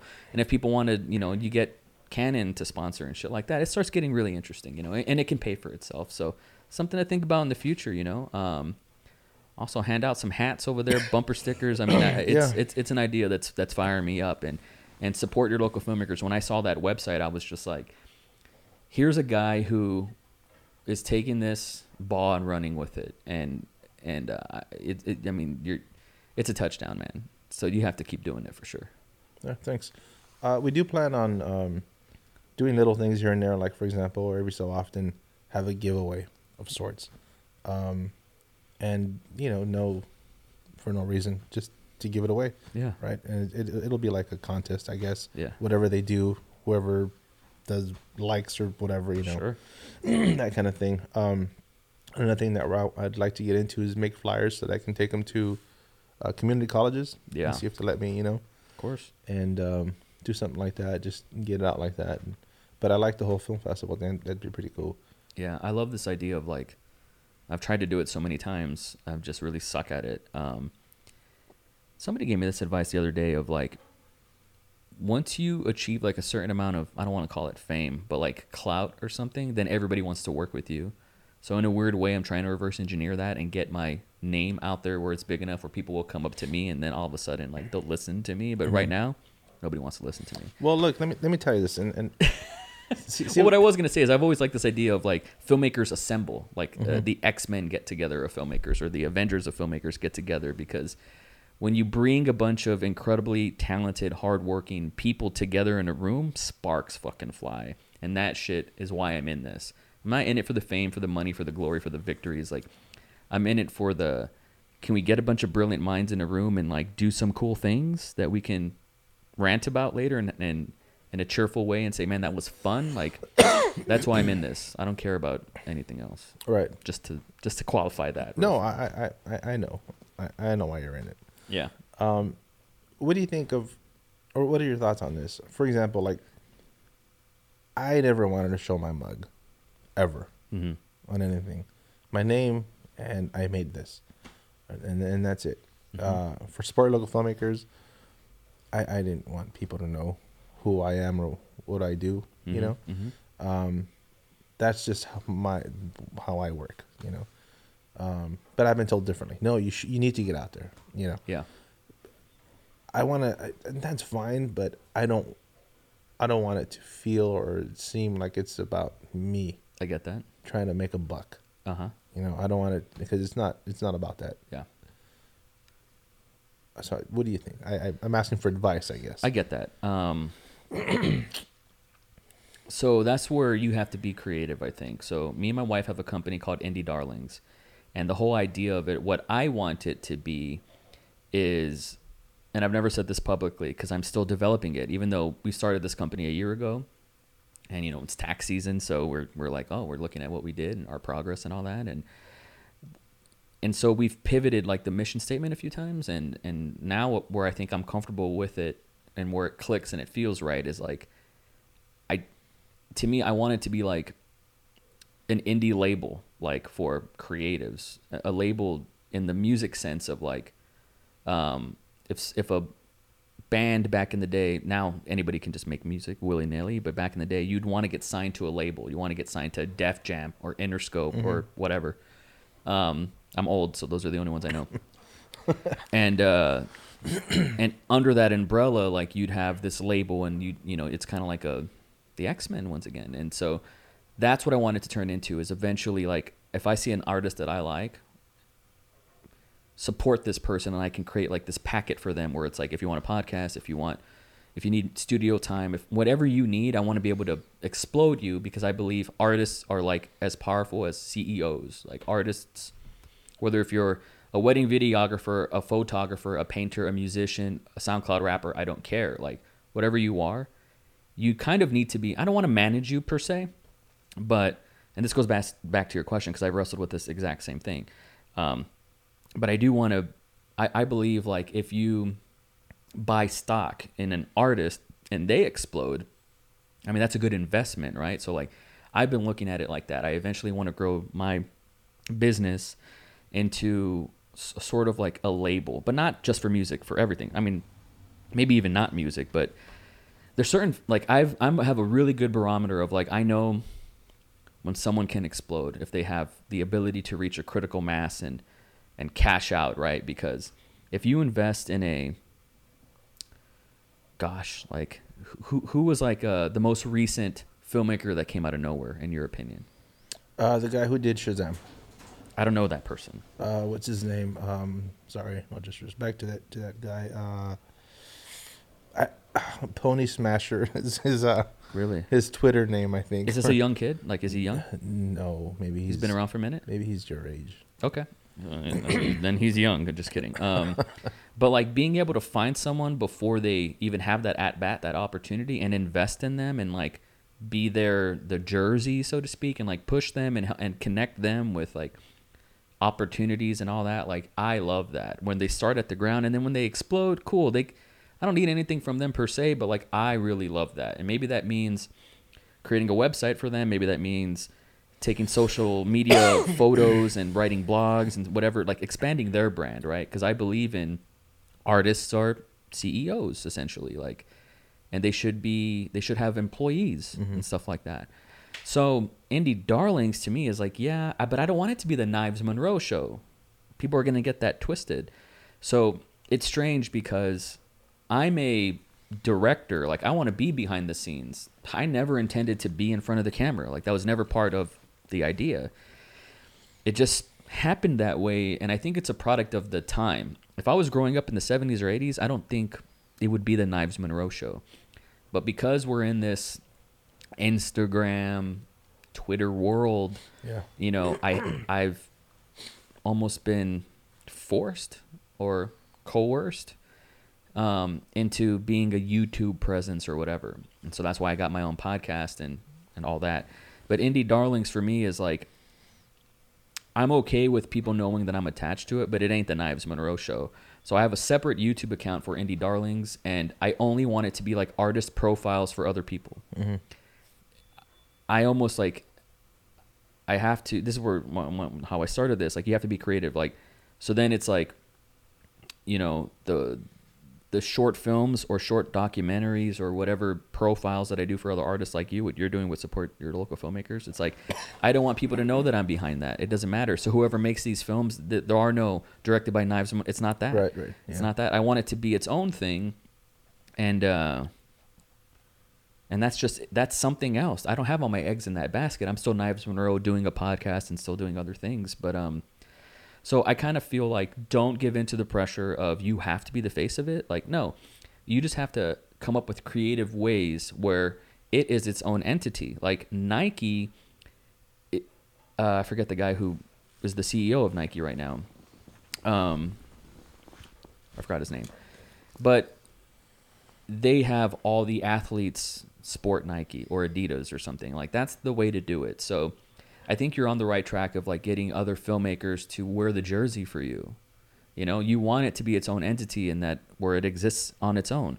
I think, you know, um, the good news is you don't have to reinvent the wheel. Like, I think uh, doing like a film festival and doing like these social network event, it doesn't even have to be a, a, a festival. Like you can host, you can rent you can rent out a bar for three hours and like host, support your local filmmakers, the networking reception. You know what I mean? Or or whatever, you know, um, create a web series that's every Monday at 8 p.m. Like it's support your local filmmakers, the show, like where it's not you in front of the show. It's it's it's whatever you want it to be. It can be claymation or whatever, like whatever you want it to be. So, I mean, just keep. I, I'd say like it, it's not going to hurt the brand that that you're the guy. I mean, at the end of the day, people do care about Leonardo da Vinci.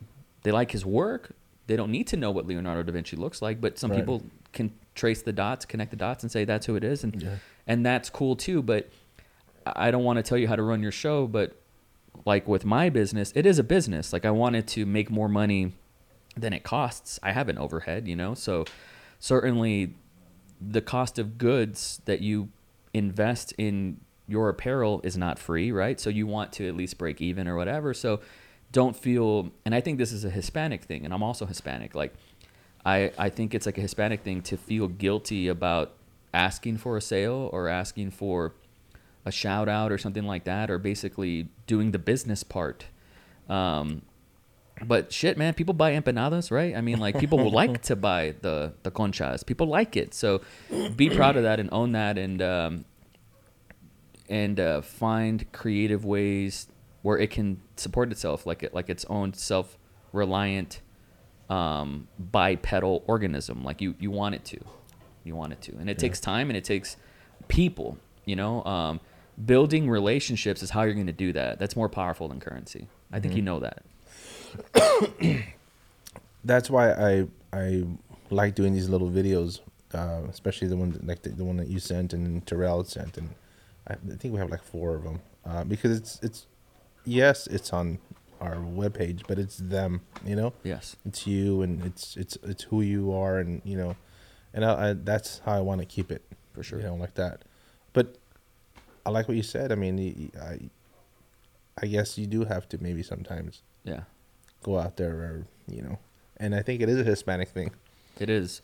I read this book and I've quoted, it and I've like, quoted it so many times. There's a, a book written by Juan Ochoa entitled Marihuano, and I have it on my bookshelf in my bedroom. And one of the lines in the book is one of the worst things that you can do to another Mexican is be successful. And it's kind of like funny, but it's also like low key true. right You know, like my family, some of them, not all of them, some of them are like, good for you. Good for you. yeah Some of them are like, who the fuck does this guy think he is? No, you know, yeah, and it's like, hey man, right I, I'm on. trying to eat. My kids got to eat, and like, I just want to do it on my own terms. You know, I don't have to work for a corporation to to do that. Like, I, I want to fill this bucket up, so my kids don't have to call another person daddy. Uh, that way, my kids have they can be their own boss, and this Right. could be something if they wanted to walk into. You know, Yeah. like, you know, I always tell Claire like, this might be the worst thing I say on the show, so forgive me. Um, but we talk about like investing in stocks and like investing in Apple stock and Facebook stock, Google and stuff like that, and actually saving our money and and you know uh, diversification and like you know putting money in helping it work for you. And I tell her this is how white people win.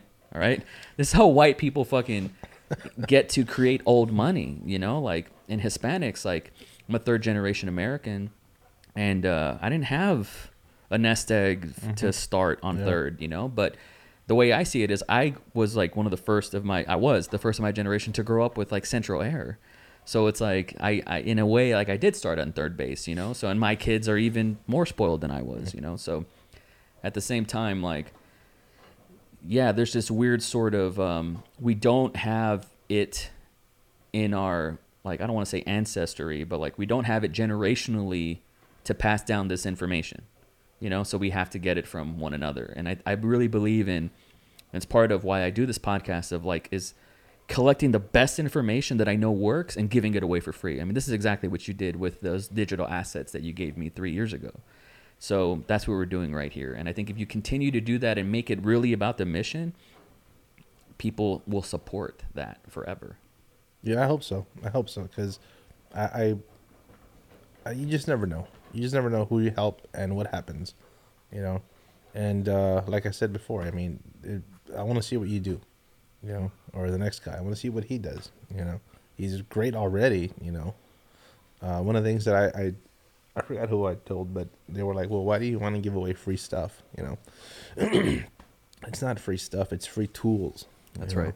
It's Yeah. free tools that you, you, I think that might be an asset for this person. You know, Yes. that's that's that's how I see it. Uh, I want to go back to a little bit of the Hispanic talk. Um, have you heard the uh, Rodriguez interview where he went to UT and he spoke? This was when he was promoting the El Rey Network, I and- may have, yeah. and and he he said, Oh yeah, he's like in a like in a in a in a like a classroom. like a classroom, Yeah, yeah, yeah. yeah. and and he said something that I, I think was uh, like spot on, man. He he said, you know, why where are the Hispanic filmmakers? Where's you know where's all this Hispanic talent? You know, and like nobody had an answer. You know, and he said, you know, I, I showed you guys, you know, I made a mariachi and I showed you guys how I made it, and the next year there should have been a ton of you guys. You know, where were you guys? You know. And then he went through the list of people were giving him, oh, they don't have Ghana, they don't have this, they don't do, you know. But then the, the truth is that uh, and it, I don't think this was like a cop out or, or or an excuse, but I think it, it's true that they we don't have we don't know where to go. You know, as as a culture, we're just the way you said it. You know, some some people are like, you know, good for you, son, and people are like, yeah, who, who do you think you are? You know, Mm-hmm. um, or have you had this somebody say this? Hey, what do you do? I'm a filmmaker. Oh, you do that? What does that even mean? When I was growing Yeah. up, and I'm sure it was even worse for you, was would you know how hard it is to make it? Yeah, And it was just like, yeah, it's gonna be hard, but everything's hard. yeah. Everything that's great and worth Mhm. doing is is hard. Oh so yeah. it's like shooting you down before you even try to take off a little bit. Oh yeah. You know, uh, real quick on that note, and it's a, I'm, I'm, it's not just a Hispanic thing, but for anybody out there who can relate to this, there's you, you want to attract th this filmmaker uh, that I heard. One of my filmmaker friends who was the first guest on this podcast, Dave Knob, who has his own YouTube channel. Oh, Knob Top. Knob Top. Yeah. Oh, it's, it's you know, like, Yeah. There, there you go, Dave. Like you know, this guy, we're, we're fans.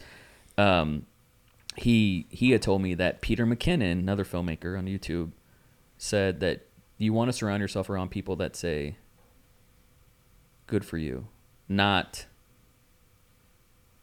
um wouldn't that be nice or Mm. something like that. Mhm. You know, like Yeah. there's a big difference between you know, good for you, like that's great. Like you got to win if you're winning, I'm winning versus like oh, you know, like wouldn't that be nice? It's kind of like a neg, Yeah. right? So I when I say 50-50 like my family, it's probably more than that, but um a lot of the dinosaurs are dying off, you know, so I don't get it as much anymore and I think I've proven myself to them or whatever, but growing up it was just very like that local, Yeah, you know?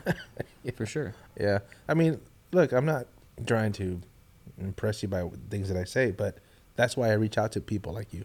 Yeah. That's why, like you mentioned, um, Chris Sanchez.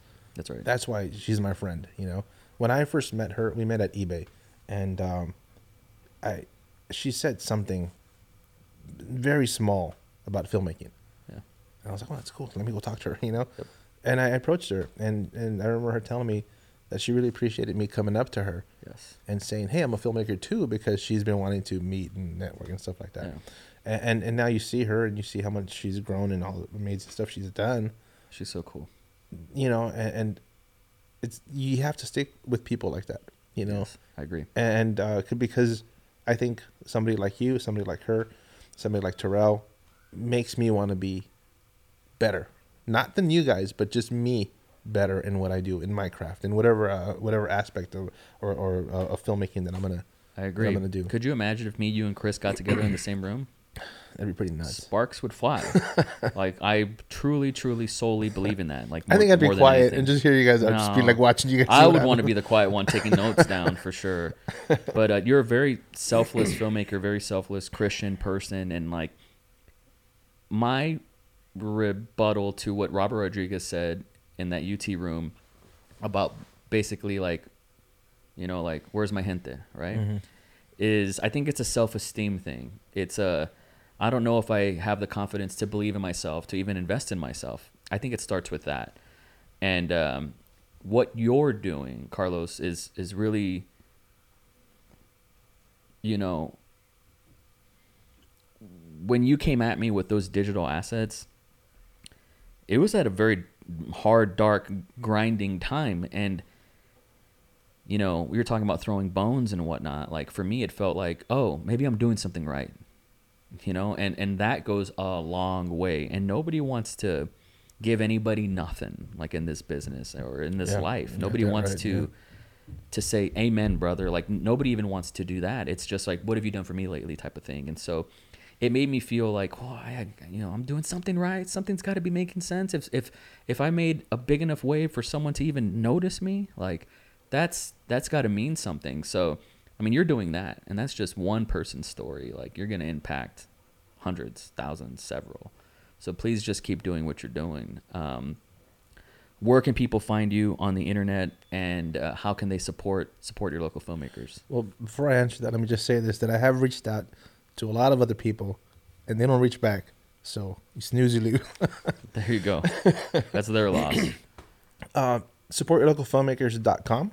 That's the website.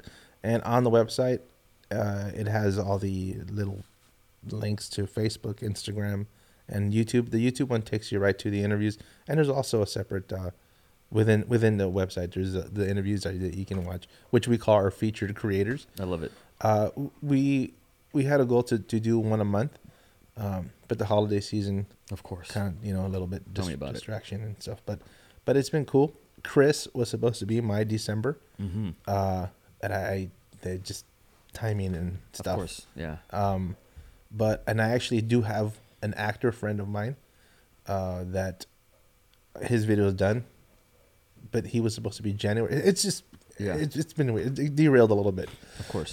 So supportlocalfilmmakers.com you can go on there uh, you know for hats shirts apparel and stuff. And like i said it's just it's networking apparel. Mhm. and, and people will like it. People will see it and they're gonna question you.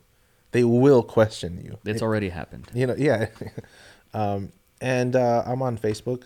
And i'm on facebook under El carlos diaz as in the carlos diaz and that's like a, a, a family inside joke as Mhm. to that name but there's a bunch of carlos diaz on facebook so when i Mhm. chose that i'm like okay well i'm, I'm this guy i'm the carlos diaz that's and smart. then the same thing on on youtube i think it's the same and you can see some of my work on there it's nothing spectacular but my work is there and um, i do want to say one thing that you don't know about i Okay. think you would get a kick out of this Ooh. so there's a there's a network called Iron Dragon TV, Mm. and they have a show.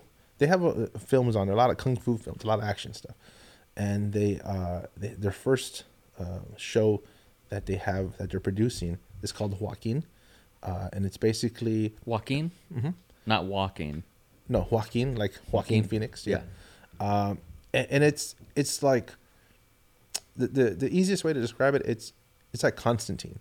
ooh. If Constantine was Hispanic.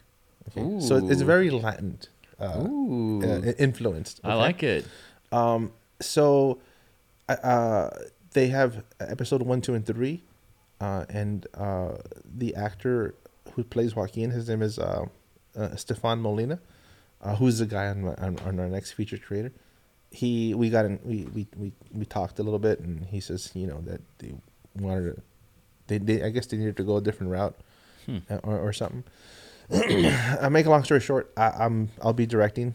are you uh, serious Yeah, I'll be directing that and shooting it. wow Uh, how long are these episodes Um, at first, I believe they wanted to go a full 22 minutes. yeah Um, but so it's got act breaks and everything yeah, but now they're not, which is cool Uh-huh. because we have a concept of no shorter than 12, Wow, this Uh, is so cool, no longer than 22. Dude. So that that each episode is going to be like that. So I like that. we have gonna If you need a five minute episode, let me know. no, trust me. if you ever want to change it up, I, I have people in in mind, and you're one of them. uh, You know, when the time comes, sure. you know. Um, But that is so cool, man. I'm I'm excited. Uh, I, I've turned in two episodes that I wrote. and I'm just because there's so much, especially in the Hispanic culture, when it comes to Dude, all we have is like know. machete. you know?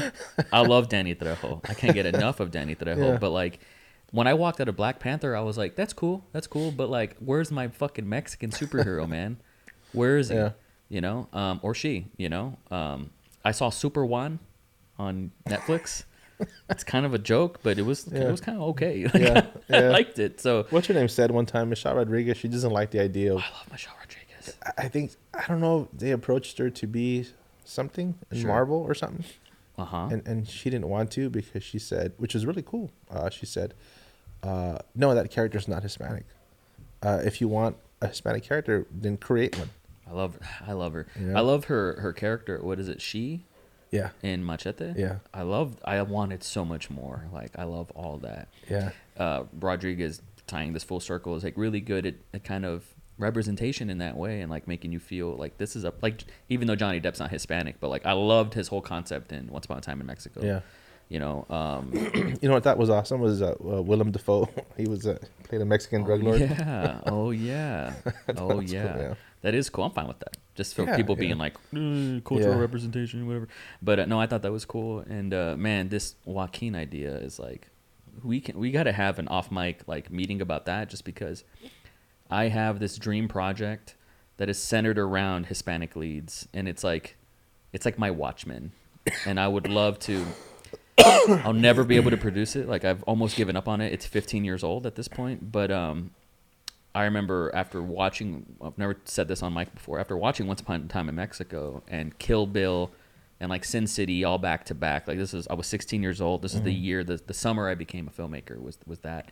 And I just wrote like 600 pages of like a story. I didn't even know what screenwriting was. I didn't know how you made a movie yet. Didn't know shit.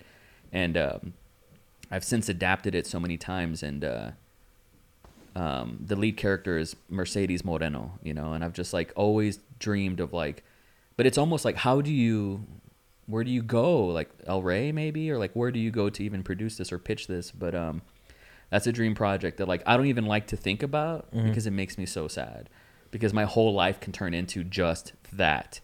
And it has been that and a decade will go by and then you're not making anything you know? So you really have to kind of kill your darlings and move on to other things. But in terms of if you ever want to world build like man it's not often that i say i got ideas fucking coming out like a fire hose. Yeah. but when it comes to that space i fucking do. So that's that's a conversation for another time. But uh i'm glad you mentioned that man and uh where can people watch that is, is it a youtube network or is it a ch- uh, like um, on it's an app. You can actually download the app. It's on Android and Apple. And So you could probably find it on Roku or something. yeah, it's on Roku. It's on Apple TV, I think. Yeah, yeah. Um, uh, it's Iron Dragon TV. It looks like the uh, like the Mortal Kombat Yeah. dragon. It looks similar to that. Oh, that's cool. And there's like I said, a bunch of stuff you can watch on there. Um, but I guess I think Joaquin is the first actual show produced by the network. Oh, sweet. So that's that's pretty cool. That is awesome, man. Well, congratulations on that. That's Thanks. a big deal. and I look forward to that. So I'm Me gonna have to catch up, Yeah, me too. and I'm gonna fanboy when your episodes come. out. Oh, thanks, man. Thank you so much for for doing this show, man. We gotta do it again. yeah, thanks. This is this is a lot of fun. I, I hope I hope you felt okay about it, and uh, I love you so much, man. Thank you. I love you too, man. I next time I, I I'll bring my inhaler. This is. I got mine. If you I'm actually it. embarrassed, man. I just dude. uh, No, I got mine. I feel you, dude. I I uh, I'm allergic to dogs. I got a dog, and so when I lie down on the couch, I, I get wheezy and shit, and so I feel you, man. Uh, it's terrible. I'm all about Yeah. that life. Catch you next time, man. Thanks, man.